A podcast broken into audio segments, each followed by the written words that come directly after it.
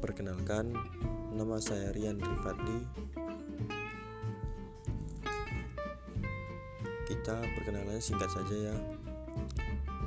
Podcast ini saya buat untuk menceritakan tentang saya, diri saya sendiri, manusia kaku yang tidak merasa imut. Dan di sini saya akan mengundang beberapa teman saya untuk ikut serta berpartisipasi dalam podcast ini. Sudah ya, mungkin sudah cukup.